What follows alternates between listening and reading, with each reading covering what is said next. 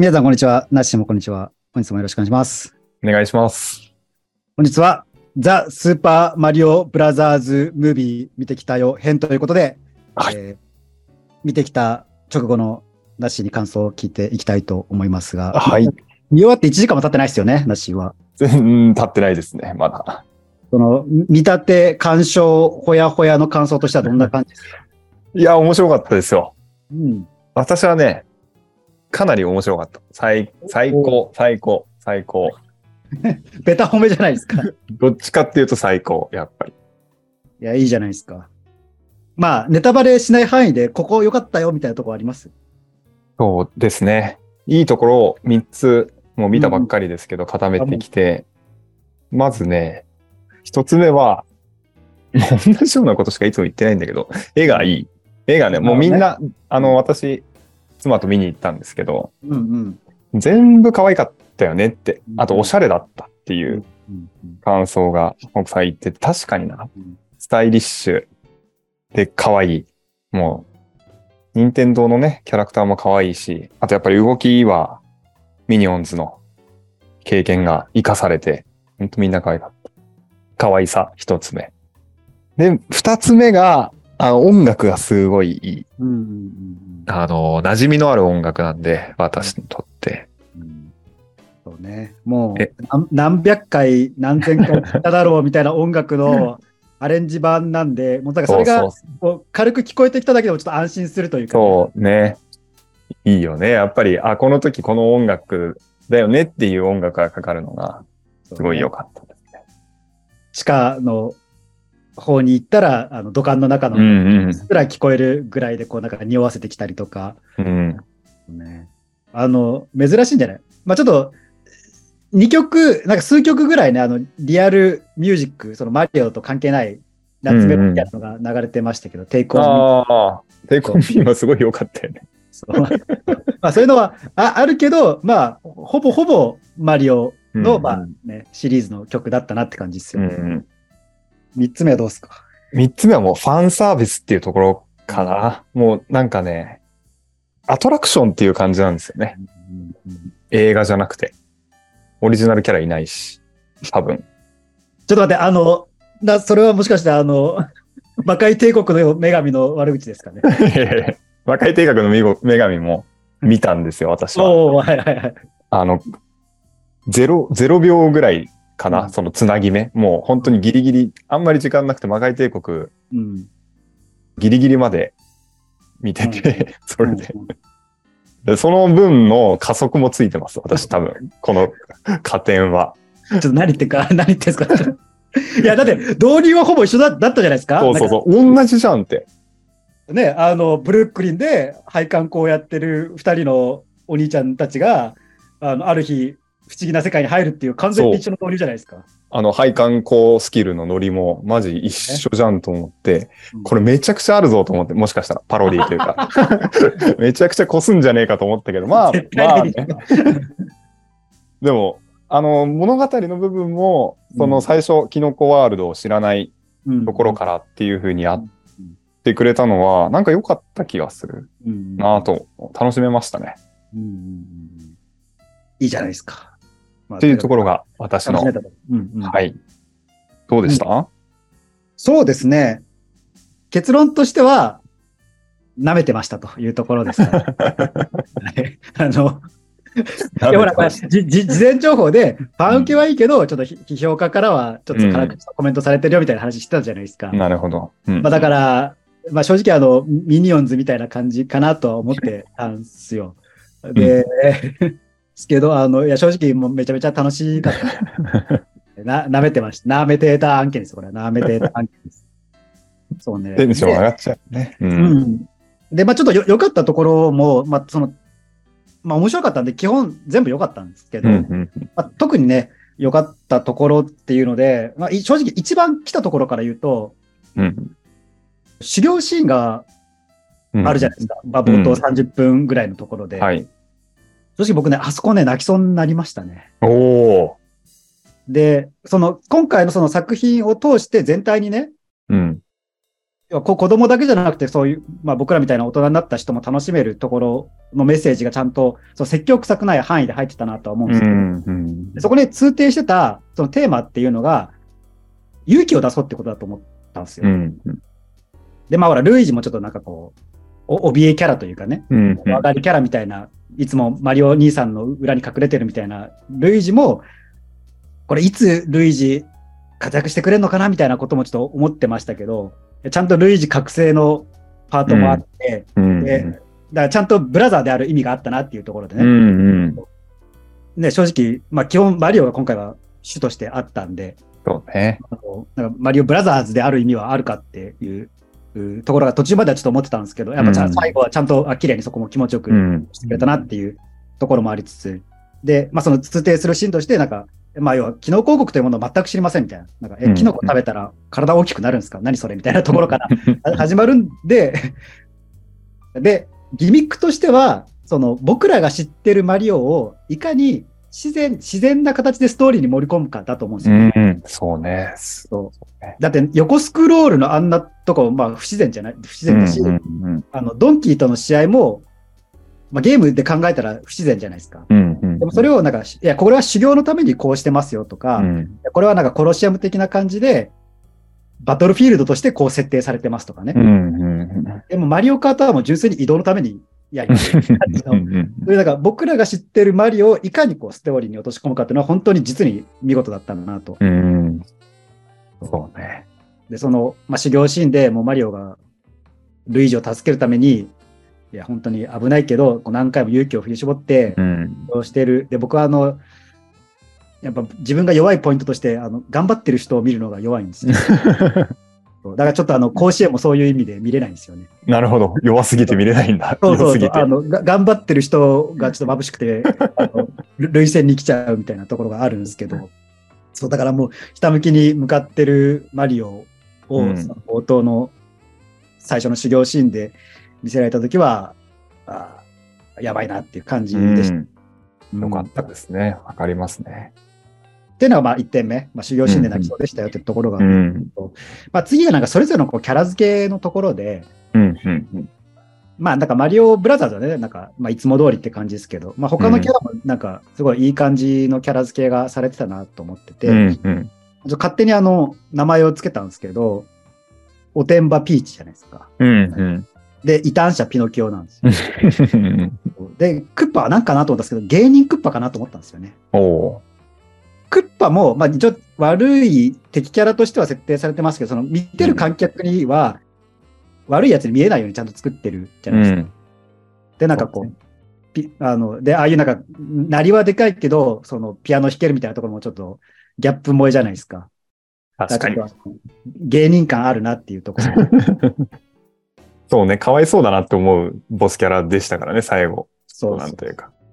でもなんかね、ピーチがその単純に守られてるだけじゃなくて、なんかまあうん自分が戦うキャラみたいなのは、まあ多分多くの人が言及するとは思うんですけど、うん。正直あの、マリオ RPG 勢からすると、いや ピーチ大活躍しとったからみたいな感じのね、うん。いうところがあるんで、あれかなっていうのと、ただそのピーチに関して一個だけ言うと、ちょっとおちょぼ口な感じじゃないですか、見た目が。はいはいはい。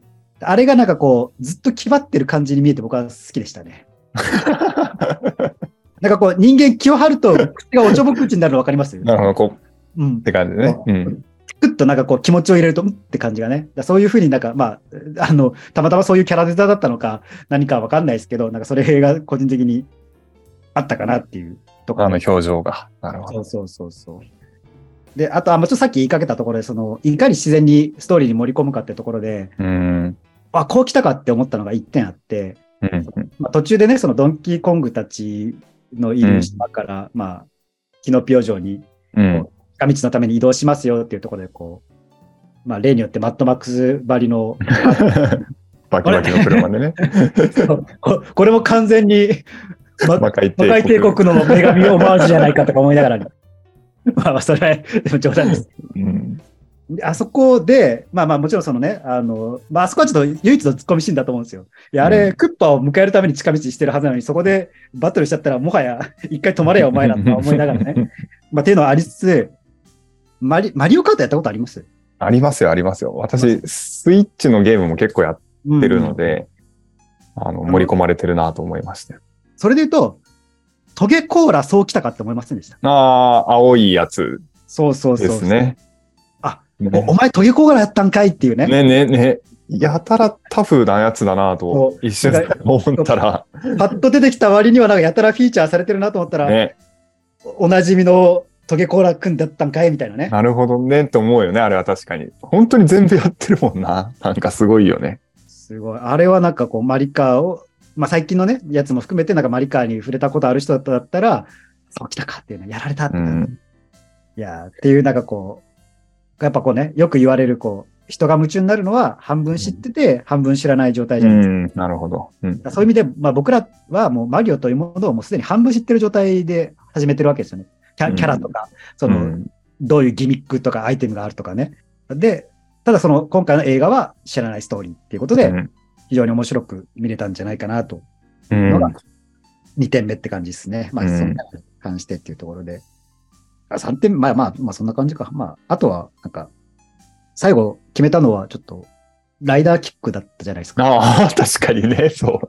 そう 思ったよ、私も。あれはあれはちょっと正直僕はあの、あの、元ネタが分かんなかったですね。なんか元ネタがあるのか、なんかたまたまそういう流れだったのか、どっちだろうみたいなね、感じで。そうね。で、最後、まあ3点目なんですけど、これはですね、なんかオオールドファンへの、あの、配慮っていうところが一個あるかなと思ってて、はいはい。で、僕も、あの、調べてちょっと分かったキャラが2名ほどいまして、はい。例えば、途中でさ、なんかやたらネガティブなことを言う青いやついませんでした？あ、あれ誰だったんですか？あれ、ちゃんと、ちゃんと調べましたよ、僕も。いるんだ。そうまあ、調べてなんならもうブログの方で発表しました。へえ。あれは、ちょっと名前が2つあるんで、ちょっとどっちで言ったらいいかわかんないですけど、とりあえず、えっと、任天堂64に出てきたマリオギャラクシーのなんかショップ店員のやつらしくて、へえ、いいキャラしてるな。で、名前が2つあって、なんか、よろずやチコっていうのと、ルマリーっていうキャラクターらしいんですよね。そうで、マリオのなんか作品に出てくるのはなんか10年ぶりらしいんですよね。あのマリオギャラクシー2以来10年なるほどって書いてありました64のやってないんだよね。知っておきたかったな。ただまあなんかあの、いわゆるガチ勢からすると、なんか知ってて当然というか、まあそうだろうね。あの12月になんか、プロモーションがあったらしいんですよ。そのはいはいはいマリオがコラボしたやつで、うんハッピーセットのおもちゃがマリオみたいな。うんうんうん。そこで出てきてたらしいんですあんな暗いやつが。よ。そう、あんな、あんな暗いやつが。いやー、あれ、牢獄の隣にいたらマジでやったよねっていう話を。そう、あの、正直満足度僕95%なんですけど、あの、5%引いて引いたのはこいつのせいって。ほんと。だ最後も嫌なこと言って去っていくじゃないですか。うん。映画が終わった以上、残されたのは、僕らと、なんか無限の国あの虚空だけだみたいなこと言い始めた。あななんだみたいな。サックスうまいけどさ、お前なんだみたいな感じを 思い出しながら、お前で最後終わるんかいみたいなね、うん。感じの。いいね。確かに。ファンサービスな。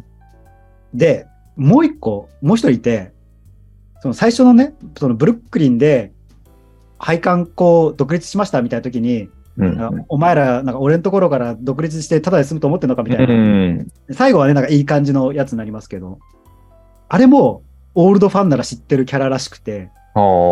ちょっとやややこしいんですけど、その、もともとはブラッキーっていう名前だったらしいんですよ。ところがなんかこう、諸事情あって、名前があの、スパイクっていうので統一、統一されたキャラらしいんですけど、いわゆる、初代マリオのライバルってことらしいです。そう、あの、ゲーム名が、レッキングクルーっていう。ええでガチガチ初期のか。で、そう思って見返すと、そのスパイクってあの、ヒゲのおっちゃんね、の帽子には確かにレッキングって書いてあったんですよ。えで、レッキングっていうのは、こ壊すとかね、なんかそんな感じの意味です。あの、か解体屋？解体屋みたいな感じ。えはいはいはい。あ、そうなんだね。だから、あれは、だから、その、そのレッキングクルー自体もなんか85年のゲームとかなんらしいんで、84年、85年あたりのゲームらしいんで、まあ、オールドファンだけは気づくみたいな感じ。っていうね、またそういうなんかオールドファン向けのうん。配慮しっかりされていたなっていうところでい、やまあ、これは、ね。そりゃ受けるわって感じでしたよね。全然私たちがわからない部分でもっとあるんだろうね。うんその本当にもっとマリオをしっかり触れてた人の感動ポイントっていうのは。そうね。冒頭のね、あの初めて機能広告に来ましたっていう時にこう街を歩くシーンがあったじゃないですか。うんうん。あそこめちゃめちゃ情報量多いなと思ったんでうすよ。ん。だからなりそうだこうこうコインがこうなんか 3D になってる感じとか、うわ、コインがうでかい重そうみたいな感じとかあったけど、まあ相当情報量あって、多分あそこは見落としてる場所とかもあると思うんで。いや、そうだろろうね。だし、まあこの映画のいいところは、何回も見れる作りになってるかなと。うん。子供だとしても、さらにっていうところで。うん。ね、その魔界帝国の女神の時も言ったけど、そのノリとテンポが最高みたいな話をしたと思うんうですけど、んうん。いいテンポですね。そう、今回も素晴らしいテンポだった。うんで、まあ、批評家の人たちがどこを批評してたかは、わかんないですけど、いやこ、これでいいと思いますよ。そうね。私も、うんまあ、映画そのものとした時の脚本のその薄さというか、うんそういうところをやっぱりいや気、になるんじゃないですか？難しいと思うよ。だって、その、期待されたものを期待した通りに出すって、それって実はめちゃめちゃ大変なこと思うんですよね。いや、マリオ映画でこれ以上の脚本は多分うん書けないんじゃないかなと思いますけどね、そうねだし前回。知ってるけど知らないっていう話さっきしたと思うんですけど、うん。まさにこの映画それぴったりだと思うんですよ。うんうんだし、あとは、みんなそのマリオと接してた時期って人によって様々だと思うんですよ。うんただその、どの時期に接してたとしてもね、それこそマリオが生まれた時に接してたとしても、さっきのあの、スパイクには気づいたりするし、うん。うんうん。そうね。よろずやチコちゃんに気づいたりもするし、うんそう10年以上前だったら、あの、し最近だったら、マリカーで接してる子供たち。いうんや、どの世代、どこ、どこかでずっと接してる人って、まあそんなにいないじゃないですか、言っちゃけどうんうん。どっかで触れ触れてないシーズンってあると思うんですけど、ただ、全世代に向けて、あ、ここはわかるっていうところがしっかり作られてるという意味では、知ってるけど知らないところが当然あるわけですよね。うんうんうん。だから本当に、実に巧みな技だなと思いますね。いいですね。匠でしたね。本当に匠って感じがするね。う匠。ん。すごいよ。面白かった。じゃあ、ちょっと、まあ、ここに来てネタバレもクソもないとは思いますけど、そうですね。確かに。まあ、い一応ね、ちょっとあの、あちなみにどう、どうでした？混み具合としては。いや、大盛況かな。最近で見た映画の中で一番、まあ時間帯も良かった。あ、仮面ライダーよりは、うんで匹敵する。うん。うん。あと観客が若いですね。子供じゃない若者たちがうん見に来てる。ちょっと待ってください、あの、新宿で見たんですよね。新宿ピカデリー。東横キッズが来てたんじゃないですか。横キッズ違うか、東横キッズは、あの、東宝で見るか。まあね。ピカデリーまで来ないか。確かに。驚いた。あんなになんか、あんな映画館久しぶりに見ました。僕はあの一回バルトナインで映画見たときに、新宿のね、うんあの、ホラー映画見たんですよ。あの、うん。うんイイットですよ、イット。うんうんうん。イット見に行ったんですけど、あの時は観客が若くてビビったことあります。あで、ねその時の記憶は、あみんなデートで来るんだなって思いました。イットを見に。で、今回マリオどうでした、デートって感じでした？あ、デートって感じ多かったです。多かったです。そんな、そんなじゃないです。いや、なんか楽しそうでいいじゃないですか。金曜の夜に新宿でマリオ映画デートでしょ？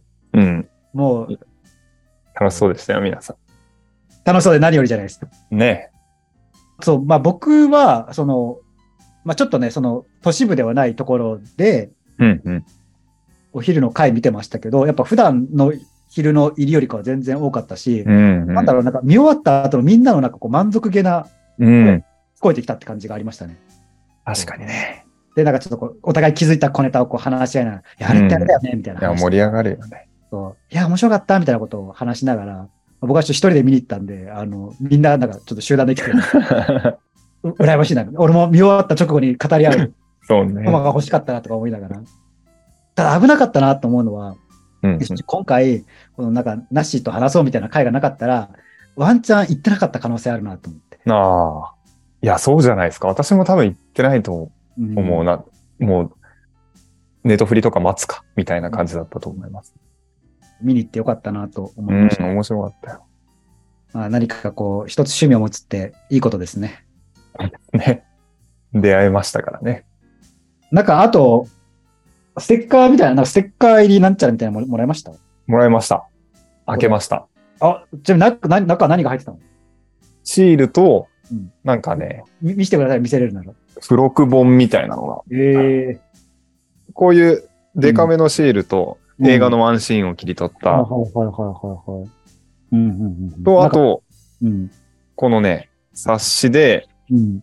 元ネタをこう、このゲーム、ああ、なるほどね。はいはい、はい。これだとレインボーロー。ド、はいはいはい。このゲームで出てきました。タヌキスーツこのゲームで出てきました。みたいな。えじゃあルル、ルミナーも解説してるんじゃないですか？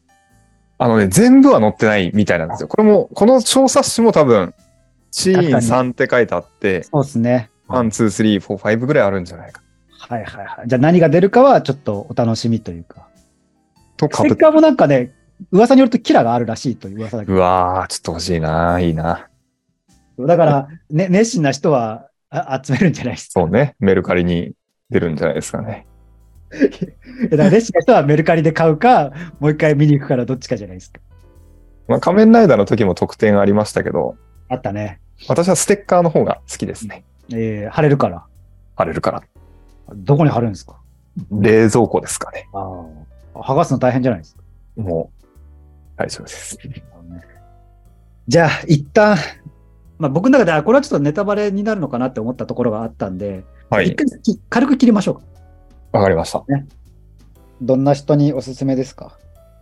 え、もう全世界、うん。全人類。まあ、マリオ見たことない人わかんないけど、まあ、マリオうん。ハマったこと、やったことある人だったら、うん絶対面白いと思いますね。うんうんうんうん。どうですか？やっぱ子供に見てほしいですよね、一番は。うんうんうん。まあ、もちろん僕らが見ても面白かったですけど、まあ子供が見ても、まあ面白いと思ったんで、まあぜひね、あの今回のやつを見て、いやもっとマリオの映画見たいって子供が言い始めたら、その時はあの魔界帝国の女神を かわいそう、その子。見せてあげたらいいんじゃないですか。あれはトラウ、いや、怖いんじゃないかな。いやでもね、あの、いやそのそれもやっぱ一つの記憶になるじゃないですか。確かに。で、あの、本当に僕、何回も魔界帝国の女神言ってて申し訳ないですけど、映画ってなんかそういうバグが生まれるとき、たまにあるじゃないですか。うんうんうん。あのな何かのこう因果がこう働いて、なんかちょっと奇跡的に生まれたバグみたいな映画っていうのが、魔界帝国の女神ってもうなんか、二度とこんなマリオ映画できないと思ってるんですよい。や、奇跡ですよね、今振り返ると。そう。だから、で、トラウマになってもいいから、なんか、あれ何だったのみたいな。あの悪い夢みたいなやつ何だったんだろうって、あの、大人になってもう一回探してほしいんですよね。そのためにも、ね今、まずは、あの、わあ、なんか、マリオ映画最高楽しいみたいな。もっと見たいっつって。えー、何これ泣いちゃうみたいな感じの経験をしといてほしいなっていう。なるほあアマプラでなぜか日本ではあの見れないんで、ちょっと日本で見れるようにしてほしいですよ、このタイミングで。ど。何かのお大きな力が働いてるとしか思えないです。面白いですか？ら、面白かったですか？らね。魔界帝国かなり。そうね。いや、なしもた楽しめました？ああ、楽しめましたよ。いや、よ予習編でやっててよかったんじゃないですか？よかったよかった。だってね、お大きいプロットは一緒じゃないですか。そうね、大人の方はだから、自分で2本立てで見るのが一番、そうね。魔界帝国を見て、うん。いや、はいいや、あれ、あの、え映画で子供と、まあ子供、お子さんがいる人はね、あの、い一緒に見に行って、で、なんか家でも、家で？あそう、家であ DVD じゃなく DVD で見るとういうのが正解なんじゃないですかね。ん。うん。全然賛同してないじゃないですか。まあまあまあ、じゃあそんな感じ。ちょっと、あの、ここから先はね、あのーももう少し踏み込んだ話をしたいので、一旦ここで切らせていただきたいと思います。はい。というわけで、本日もありがとうございました。ありがとうございました。というわけで、まあ、ここからちょっと話したいのは、うん。まあ、その、マリオの映画に関してはね、まあ、言いたいことはもう、ほぼ言ったかなとは思うんで、うん。うん。あの、エンディング以降の話というか、うん。うん。うん。うん。そうまあ、やっぱ最後、匂わせで終わったじゃないですか。ヨッシーの卵ですね。そう。で、うん今回、ヨッシー、一瞬だけ出てきたの気づきました？い可愛いやつが一瞬ね、リンゴ食べてるシーンの時に、ちらっと出てきましたよね。で、僕、あそこを見た段階で、あ、うん。これはなんか次回作はきっと、えー、すごい。あの鋭い。ヨッシーの大冒険みたいな感じになるんだろうなと思ったんですよ。なるほど。だからあそこで、だから、あ一瞬出てきて、その後で全然出てこなかった。出てここれは今回ヨッシーノーフューチャーだ、ノーフューチャーだなみたいな感じで、全然出てこないんだろうなみたいな。で、なんですけど、まあね、まあぶっちゃけこんだけ工業的に成功したら、まあ続編はほぼ決定だと思うんですよね。そうですね。でもこうやって上がりきったハードルを超えていくってやっぱ大変じゃないですか。大変だね。でもいいよね。きっとそのヨッシーで、うん。あの、普通のゲームでもマリオからヨッシーアイランドの切り替えみたいな感じで、多分何か結構大きく変えてもうんうん。いいし、それでも2としても受け入れられるしっていう感じで、うんヨッシーは可愛いからね。魔界帝国じゃない方のヨッシーは。いや、魔界帝国も可愛かったじゃないでますあ彼がけなげなやつだったけど、彼も。か。喋んなかったけどね。まあそう。ああ、そうね。楽しみですよ。2がね、出たらやっぱり見に行くだろうな、この経験があったら。うん。だちょっとね、いい意味で守りには入らないでほしいですよね。うん、そうね。こうせ攻め攻めで行ってほしいっていうのと、まあ、あと、なんだろうね、こう、いや本当におこがましいんですけど、こう、エンドロール見ながら、うーん、なんよかす、すすごいなって思ったんですよね。やっぱ、任天堂って本当抜かりない会社だなって思いました。た。てか、すごいよね、その、今回、その映画としてじゃなくて、なんていうのかな。うん。プロモーションとしても、うん。本当に、いや、本当にお恐ろしい会社だと思いましたよ。すごい、こんな、だってゲーム丸ごとうんやらせて作品として成立させてっていう感じの。まあ、普通さ、まあ、任天堂ってまあぶっちゃけ日本一のゲーム会社じゃないですか。うん、うん、うん。であぐら書いても良さそうなのに、全然あぐら書くことなく常にこう、挑戦してるじゃないですか。確かにね。こうアイシールド21っていう漫画で出てきた、努力する天才にはどうやって見つからいいんだろうみたいなうね、ん。あの、で、いや、なんか、なんかわかんないけど、なんか周りのゲーム会社の気持ちにちょっとなっちゃったんですよ、最後。まあ、もしこれがね、自分がなんかどっかのゲーム会社とか、そういうなんかエエンタメ業界に勤めてたら、なんかもうく悔しくて泣いちゃうんじゃないかと思ったんですよね。いや、任天堂を超えるとかは、うん普段言ってる人がいたら結構、やるな、みたいな反応になっちゃうよね。これはすごすぎるっていう感じになっちゃうかもね。あれ？それはちょっと、とある人を、とある人をディスってませんか？実際です。心当たり本当にないんで。本当ですか？あの、ぐい以前あの、グリーという会社の田中社長さんがそういうことを言あってました。任天堂の倒し方知ってますよと言ってました。そう。まあ、それは置いといて、それは置いといてね。そういうなんかそういうこう、任天堂に近しいエンタメに関わる人の視点になんか不意になっちゃって、なるほど。一ミリもかすってもないのに、なんか、あのここまでやられちゃったらなんかもう、どうしたらいいんだろうってなんかいう気持ちだったんですよね。いや、すごいよね。本当に。なんか隙がなさすぎるというかね、あまりにも。うん。いや、もう、夫もびっくりですよ。ってことを思いましたね。確かにね。本当にすごいね。あぐらかいてない。そうね。本当に、今までの歴史をさらにさらにっていう感じだもんね。逆になんかこうね、こうゲーム会社の人にちょっとインタビューして回りたいぐらいですよね。ああ、確かにね。見見ました？みたいな感じで。どうです？どうどう思います？みたいな感じで。あ、だソニックがだから、比較対象になるのかもね。いや、ちょっと待ってください。ストリートファイターもあるじゃないですか。あ、ストリートファイターもね、そうね。まあそうねあ、アニメという意味でね。うん。ソニックなんか評判よいい気がするし、私見てないですけど。まあ、ピカチュウもに、まあ、任天堂みたいな。ああ、そうだ。ねう、んそう。あの、テーマ、テーマの部分も私本当にうんうん。すごい、あの、ファミリーも、うん。ああ、なるほど。あ、そうだ、ちょっとそこを言うの忘れてた。あの、マリオの家族初めて見たなと思いましたよね。あ確かにね、あ、こんなにいたんだって。そう。お、おや、親父ハゲ取りやないかとか思いながら。ね、パパとの確執あったんだっていう感じね。ああったかファミリーやんけとか思いながら。あったかファミリーでしたね。で、よかった。あの、き兄弟愛も私好きなんですよね。お兄ちゃんが。うんうんうんで、私は結構その、兄弟愛の方で、うん。うん。あんな、私、類線がちょっとだけね、刺激されました。グリグリグリって。あれ、まあ、イタリア系アメリカ人じゃないですか。設定。うんうんうんまあ、その、ね、ま、マンマミーヤっていう、うん。からわかるように。実際のこうイタリア系アメリカ人がどう見てるかちょっと知りたいですよね。ああ、確かにね。こ誇張表現なのか、なんか、いや、こんなもんだよ、みたいな感じ。